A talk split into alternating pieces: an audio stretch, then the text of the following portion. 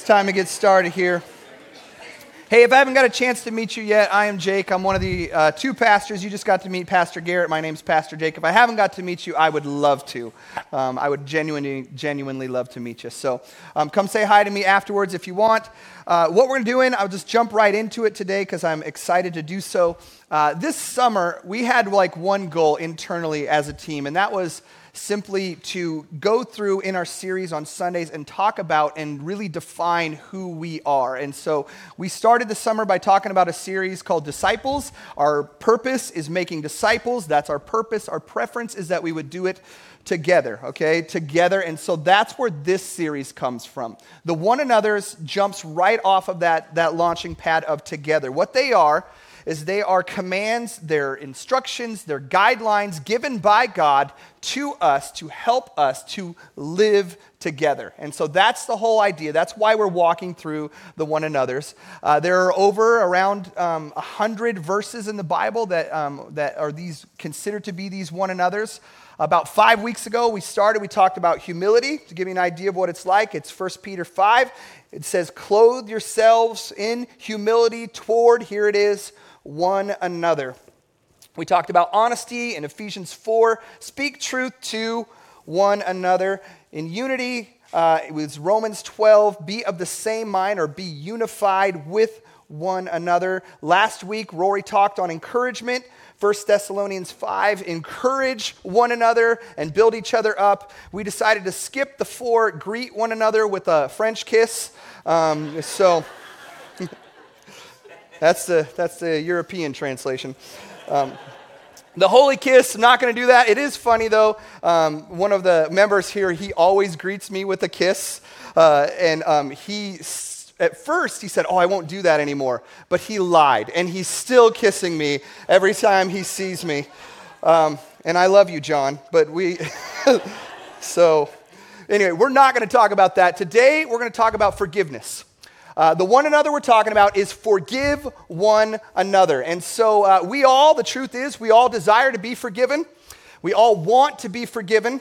That is something we long for. In fact, Ernest Hemingway wrote a story about something that happened in his world about a father and a son who got into a fight. And the son, his name was Paco, which is a very famous Spanish name. And they got in a fight. And unfortunately, the teenage son, it just blew up. Everything got crazy. And the son went away, and they separated, and they hadn't seen each other for years. And the father, after just heartbroken years, spent time searching, trying to find his son. And as a last result, what he ended up doing is putting an ad inside of the paper. And the ad said this. It said, "Dear Paco, please meet me in front of the newspaper office at noon. All is forgiven. Love, Father." And as Hemingway tells the story, the next day at noon, there were 800 Pacos at the newspaper stand, because all seeking to try to find forgiveness from their father. So we all long for forgiveness. There's something, when we do something wrong, we almost expect that we would be forgiven, right? But ironically, we struggle when it comes to forgive others. That's where we struggle. We struggle when it comes to forgive others. So the two questions I want to tackle today, this is all we're going to talk about today, is why do we forgive and how do we forgive?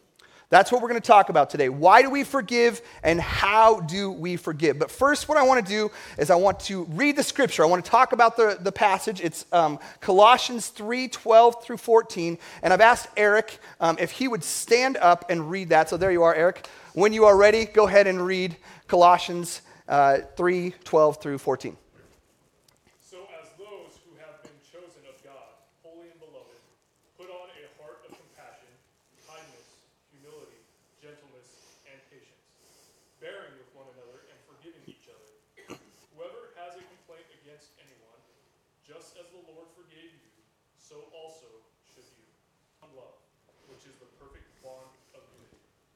Thank you, Eric, man. That was great.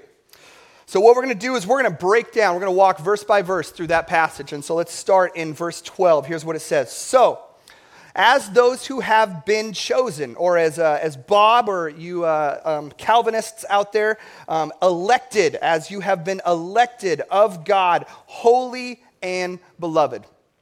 And so what we notice here is Paul is writing to people who are following Jesus.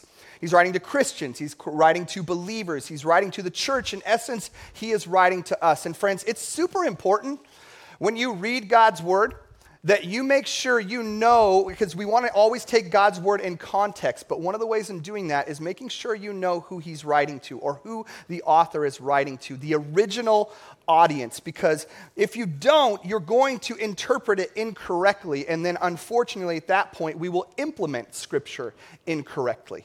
And so it's super important whenever you read, you know who the author is talking to. In this case, he's talking to Christians. Paul is addressing us. And so verse 12, he goes on, he says, put on, which literally means to dress yourself. And so when you got up this morning, you picked out some clothes. Paul is saying, you know, he would want you to wear clothes, but he's saying that you should also put on these 5 virtues. Here's what you should wear.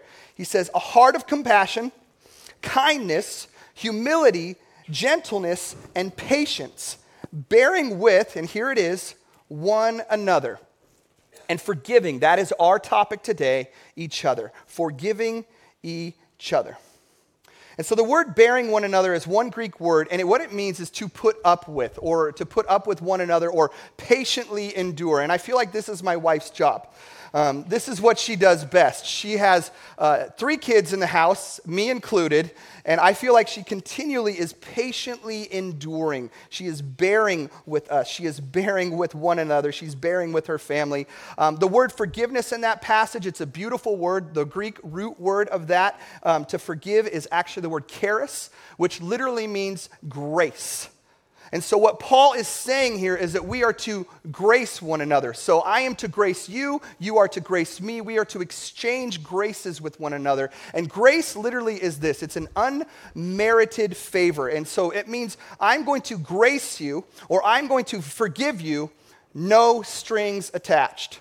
Right? Whether you forgive me or not is not in the equation. I will simply grace you. I will simply forgive you. That's what Paul is saying there. Verse 13, he says, whoever has a complaint or a criticism or a grievance or an objection against anyone, so that includes us, just as the Lord forgave you, and here are our instructions, so also should you. And so let me ask you, and I really am asking you right now, you can just go ahead and shout it out. How does God forgive us? Like, how did God forgive us?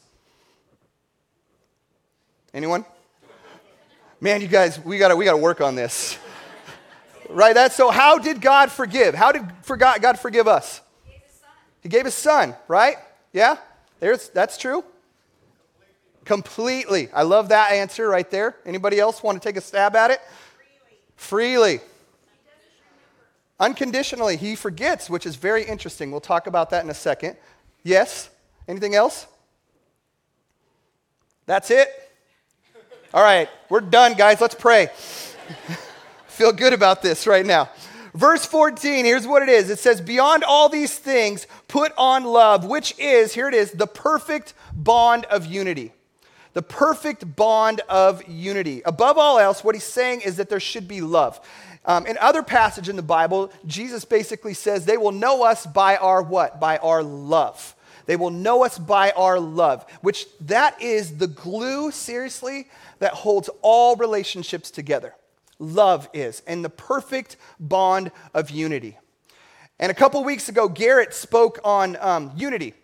That was his topic, and I'm thrilled to say that he didn't pass out.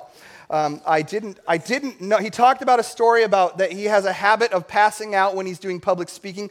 That was not covered in the interview process. I just want you to, I did not come up. But I'm glad he didn't pass out. But here's what he said when he talked a couple weeks ago. He said, unity is choosing the imperative over the important. So it's choosing the most important. If you want to have unity, choose the most important over what is of lesser importance. And that's how we'll find unity. And what it is here is we all desire to have the perfect bond of unity. We do.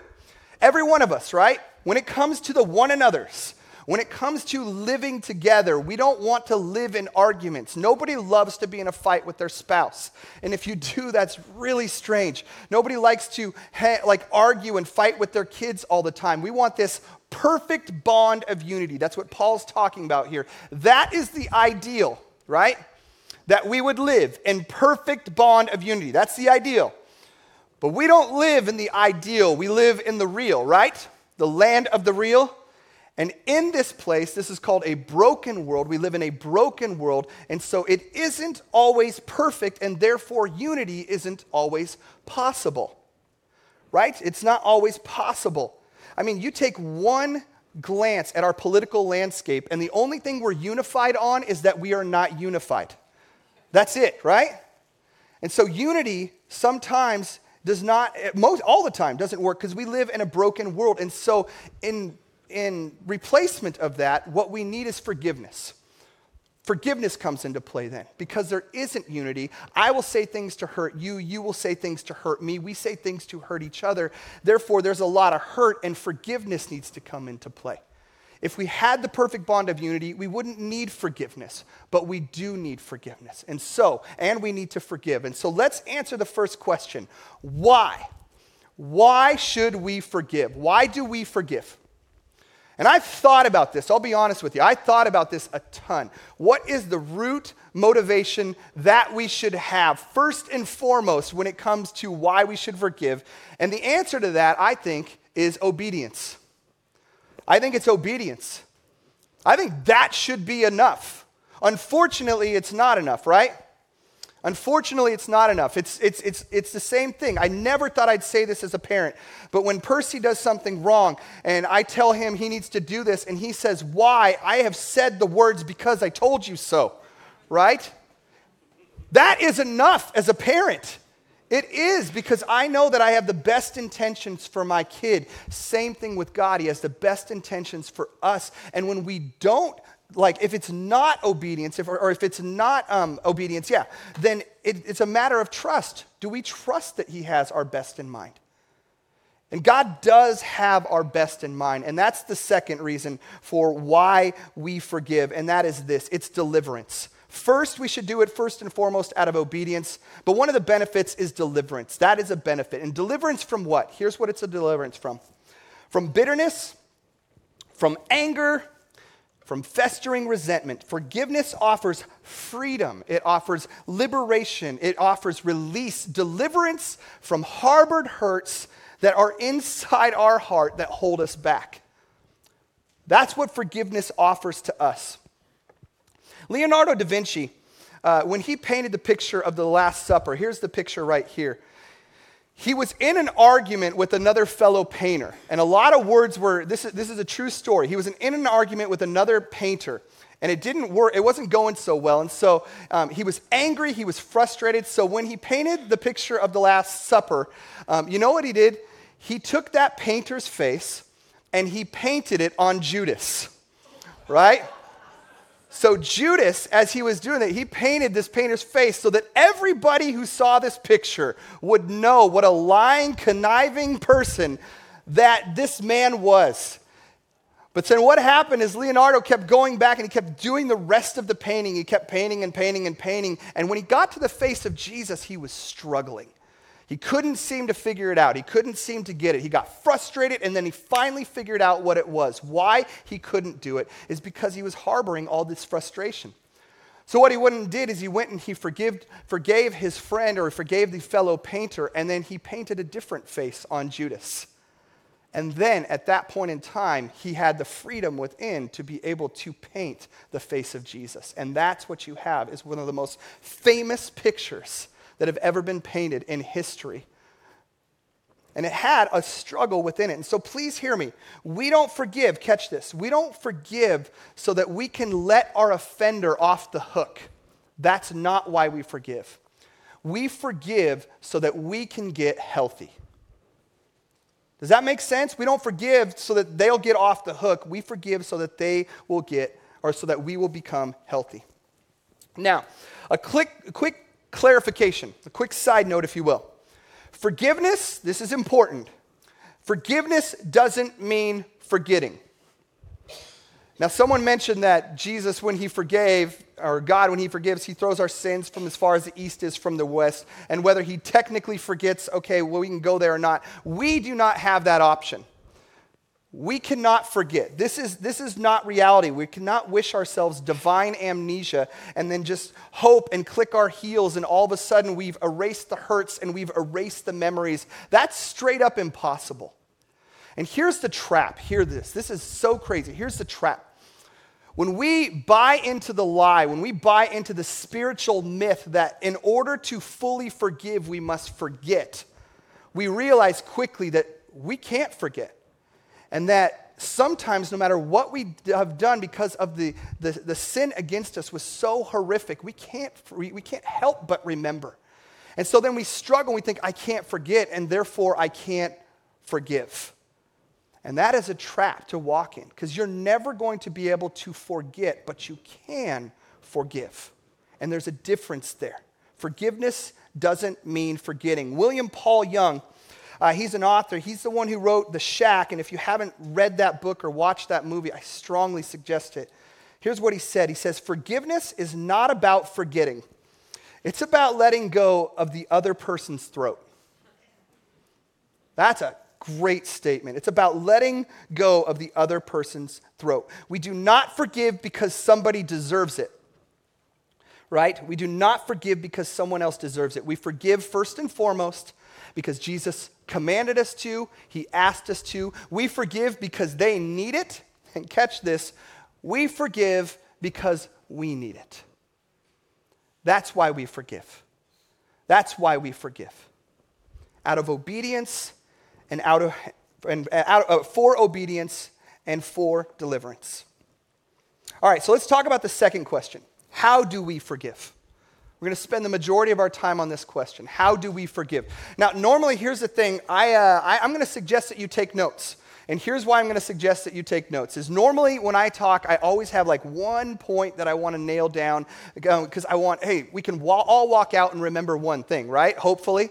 And so, unfortunately, today I have 6 steps that I want to walk through. 6 steps that I want you to remember. And here's why I'm having you write it down is, and if you want, there's paper in front of you. But the reason I want you to write it down is if you're like me, you're going to go through something's going to happen. You're going to need to forgive, and you're probably not going to recall all 6 steps at the time when you need to forgive. And so that's why I want you to write it down. But here is the first step in how we forgive. And this is probably the most important. We have to start here. This is where we have to start. Number 1, remember how much God forgave you. Remember how much God forgave you. Paul nails it in verse 13. He says, just as the Lord forgave you, so also should you. Now hear this. I think this is interesting. The reason we don't often remember the extent of what God has done for us or how much he's forgiven us is because we have a very small view of sin. A very small view of our sin. We do not take our sin seriously. We do not take our rebellion seriously. We do not take, keyword here, treason, our treason against God seriously. We downplay what we have done. And because we have a very small view of our sin, catch this, we have a small view of grace. Because we have a small view of sin, of what we've done and what we've done against God, we have a small view of grace. But the good news is when we begin to recognize, when we begin to recall, when we begin to remember the weight of our sin, then we will see the enormity of how much we have been forgiven. And it is in that moment, it is when that happens that we can't help but forgive others. Does that make sense? C.S. Lewis puts it like this. It's an amazing, I love this quote. He says, to be a Christian means to forgive. Now catch this, the inexcusable in others. Because Christ has forgiven the inexcusable in us. I love his word choice right there. Inexcusable. Some of you have probably already thought, well, I can't forgive them, Jake, because what they've done is without excuse. And it's only when we realize what we have done against Christ, which we were without excuse when we sinned against him. And the enormity of our sin is huge. It's so huge that only one person in the history of the planet could take care of our sin. And that person just happened to be God. That's how big our sin is, and he took care of it. It's enormous. It is inexcusable. And when we recognize that, we can forgive the inexcusable things that people do to us. We can start to get to that point. We can start to excuse it. So remembering first and foremost how much God forgave us is key to this whole process. Number two is identify the offense. Okay? Identify the offense. Now, this is a difficult, but it is an important step. And this is why I think Christian counseling is such a great thing. I think it's so amazing. You get to sit down with someone and they get to help you walk through the offense that you have walked through, or somebody how they've sinned against you. You get to talk it out and you get to the root of the problem. This is what happened. And most times when you get to the root of what happened, you'll realize that there was an offense. But hear me, sometimes if you really think about it, you will find it's either a misunderstanding or it's unmet expectations. That they didn't actually sin against you. You just had these expectations and then they didn't meet those.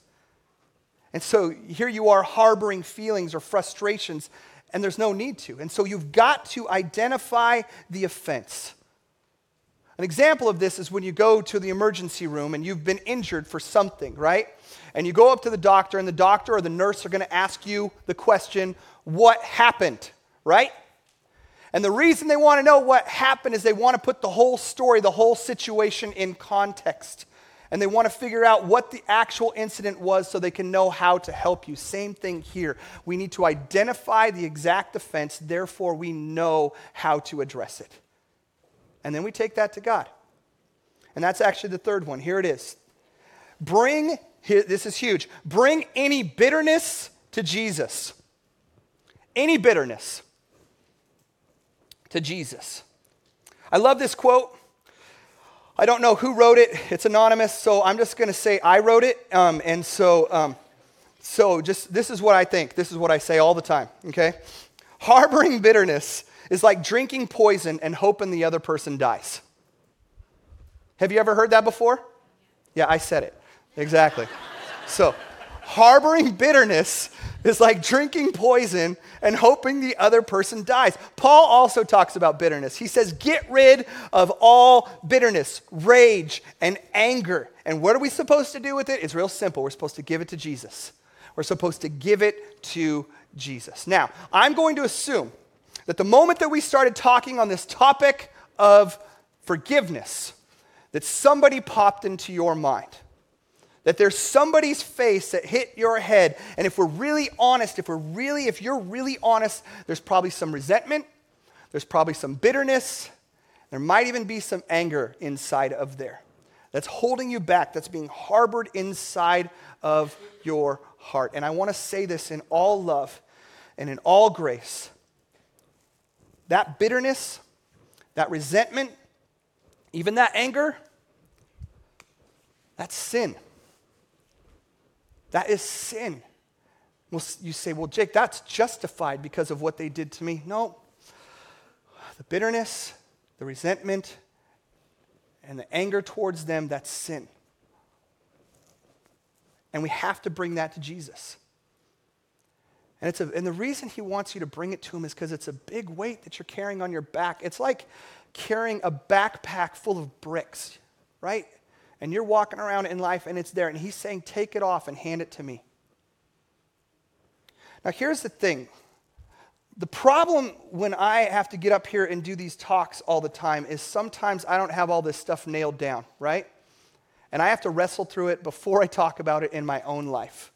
And so I really, as I was going through this, I really thought, oh my gosh, do I have any bitterness? Do I have any anger? Do I have any resentment towards people? And I ended up really wrestling through it and found that there are three people. Now, they're not in this room, so you're cool, right? But there are three people that I'm literally like, oh man, they hurt me. And they're my friends, actually. They're people I would consider to be friends. And I was hurt from them. It was painful. And I found myself being bitter and being frustrated. And I've even in the office, as I've sat in the office with Garrett, I've even joked about how angry I am at this person or one of the three. But there's three. There are three out there. And I've been wrestling with that all week. These 6 steps, I've been walking through them this week on my accord. You know, I've been wrestling through these. And I know it's common, right? I know that all of us have somebody we're harboring this bitterness, this resentment for, and it's time to forgive. And so I spent this week trying to forgive these 3. Now, I'm not going to call them and say, hey, I forgive you. You know, you can do that in some situations, but they'll be like, for what? What did I do wrong? You know, some of them may not even realize, but I've been hurt by them. And so here, and it ties right into the next one, the 4th thing, release any right to revenge or repayment, okay? And this one is a tough one for me because there is a natural bend towards revenge. I don't know about you, but how many of you have ever daydreamed or planned or prepared a speech in your mind for the next moment that you are going to see that person? And I'm going to tell them off. I know exactly what I'm going to tell them. I have done this. I'm embarrassed to say that I have done this. It is very common in there. And we've got to release that. Otherwise, it's going to eat us up. It's going to eat us up. Here's a great definition for forgiveness. If you're looking for a definition, forgiveness is surrendering my desire to hurt you for hurting me. That's what forgiveness is. It is surrendering my desire to hurt you for hurting me. And if that is true, then we actually break the cycle of hurt when we forgive. That's what we do. We break the cycle of hurt. And so we must release any right to revenge or repayment. Now, the 5th one is much like the 4th one, but it's this. It's release them from any expectation to change or apologize. Okay? Release them from any expectation to change or apologize. Please hear this. If your extension of forgiveness is predicated on that person changing or them owning up for what they did, you will be waiting a long, long, long, long time. You could be. And so we've got to release them from any expectation that they are going to change or apologize. Now let me make this clear because this is super important. Forgiveness and reconciliation are 2 different things, okay? Forgiveness and reconciliation are 2 different things. I am not saying just because you forgive someone that you immediately have to trust them. Because sometimes that trust, it needs to be re-earned, right? And sometimes it's never re-earned. And that relationship is irreparably damaged. It is destroyed. And so Rick Warren says this in his Purpose Driven Life. He says, forgiveness must be immediate, whether the person asks for it or not. Okay? Trust must be rebuilt over time. Trust requires a track record. So they're 2 different things. William Paul Young says this, same guy who wrote The Shack. He said, forgiveness in no way requires that you trust the one that you forgive. The Apostle Paul says, if it is possible, as far as it depends on you, live at peace with everyone. And sometimes, friends, let's just be flat out honest, it's not possible. It is not possible. That person will never change. They're never going to own up to what they did. They're not going to come up to you and say, I'm so sorry. I was totally out of line. My bad. Will you forgive me? They may never say that, right? And so forgiving someone cannot be predicated upon or based upon or dependent upon whether they will change or whether or not they will apologize. Hear this is huge. That is between them and Jesus. You forgiving them, you releasing them from that expectation, that is between you and Jesus. And so forgiveness cannot be predicated upon their apologies or whether or not they will change. Now, here's the last step. This one's huge. This is when you know that you've arrived at forgiveness. Number 6, pray that God would bless them. Pray that God would bless them. And again, some of you are probably like, no way, Jake, that is not happening. I cannot do that. You do not know what they did. And I will tell you this in as much humility and grace and love as I can. It says, if you really haven't forgiven that person unless you can pray this for them. You truly haven't. And if there's one thing, truly, if there's one thing I could encourage you this week, it's this step right here. Pray for those who have hurt you, pray that they will be blessed by God. And I ask that you even pray that for them daily, because sometimes actions precede feelings. And if you start praying for them, all of a sudden what will happen is God will open your eyes, he will open your heart, and you'll begin to see them the way that God sees them. How does God see them? As hurt, broken individuals. And hurt people, we all know that, right? And so when you start to see them that way, then you have a little bit more understanding, and God will bring your heart towards them, more towards his heart towards them. When Maggie got her diagnosis, we went on a bunch of vacations, and because we wanted to spend as much time as possible. One of the vacations we went on was to Hawaii. We got to go to a cabin that was right on the beach. It was pretty amazing. So we were right on this cabin, and I remember we had spent the morning, we went in the morning, we went down to the beach, and what was so cool is this was in the locals area, so there wasn't a lot of tourists. The beach was pretty much darn near clear. Hardly anybody on the beach. And what was crazy, we spent all this time there, and then all of a sudden this family comes in, and we see them off in the distance. They take a long time walking over, and I'm not joking you. I'm sitting next to my wife, and we're right here, and all of a sudden this guy out of the entire beach sits about this far from us, directly in front of us. He slams down his surfboard right into the sand and then sits down right there. And his family comes right next to him. And I'm like, oh, no, you didn't, right? That is not cool with me. Now, we're getting ready to leave anyway, right? Or we haven't done that, but we're done. We're in our mind. We're done. And so I could have just not said anything and just let it go. But that's not how I work. So, and so I had a conversation with this guy. And dude, what's going on? Because literally, I'm not kidding you. There might have been one kid playing over there and a couple holding hands walking down the beach over there. The entire beach was clear. I come to find out that he is a local, and the reason he's going to that spot is because it's the one place where there is shade on the beach. And he wants to take it. He wants to own it. So he doesn't want no tourists to come over. So as a local, he stakes his claim. The moment I say one word to him, he explodes on me. Full-fledged explode. He is just goes off on me. And I am like, dude, I get that. I get that this is your place, but we were here first. It's called common courtesies. You don't own the beach. I know, but neither do you, kind of a deal. And we're having this conversation. It's getting heated. It's getting bad. And I just am so angry. Eventually, my mother-in-law walks up, right? If you've met Jill, sweetest, kindest, she thought, well, maybe I'll just love him to death, right? And so she says nice things to him, but will you please move? And he just rips her a new one. And it was just terrible. And I remember at this point just about, just so frustrated. And I don't know why I said this. I wish I did not.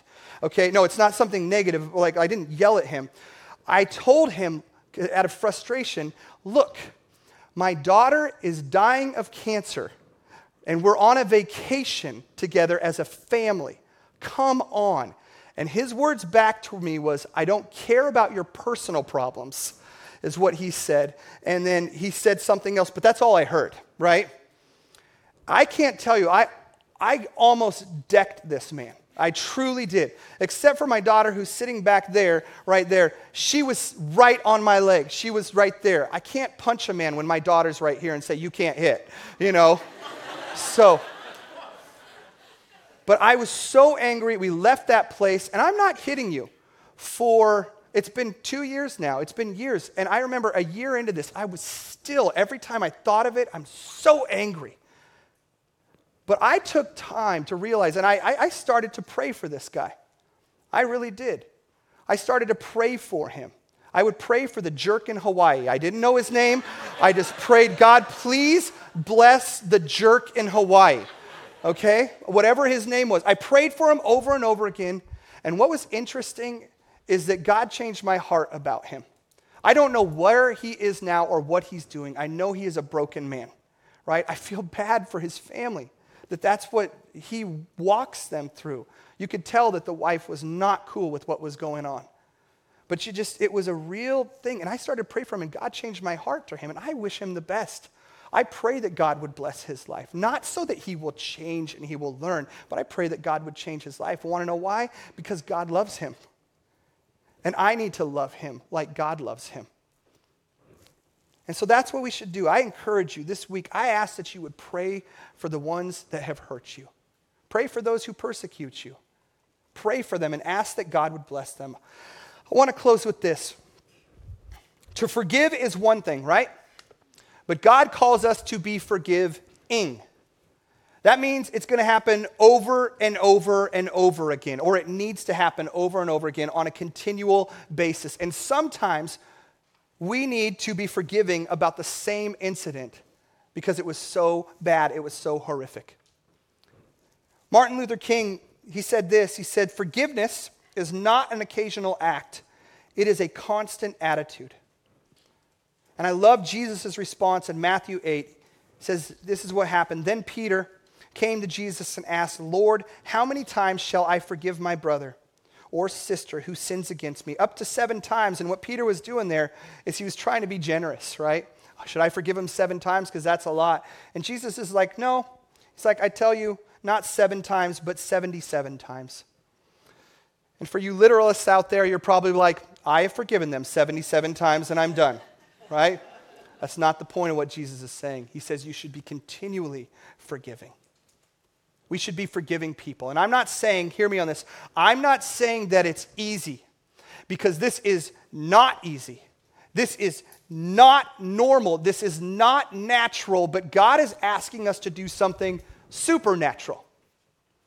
And that is to step outside or beyond ourselves what we think we can do and forgive. And when once we forgive and it comes back in again, we forgive again. And we become forgiving people. We are forgiving one another. We do that, you guys, in this room and outside of this room. We will nail that together portion of our purpose. We will nail it. Making disciples together. Even in the process of that, we're going to rub each other the wrong way. But if we forgive one another, in the process, we will truly live well together.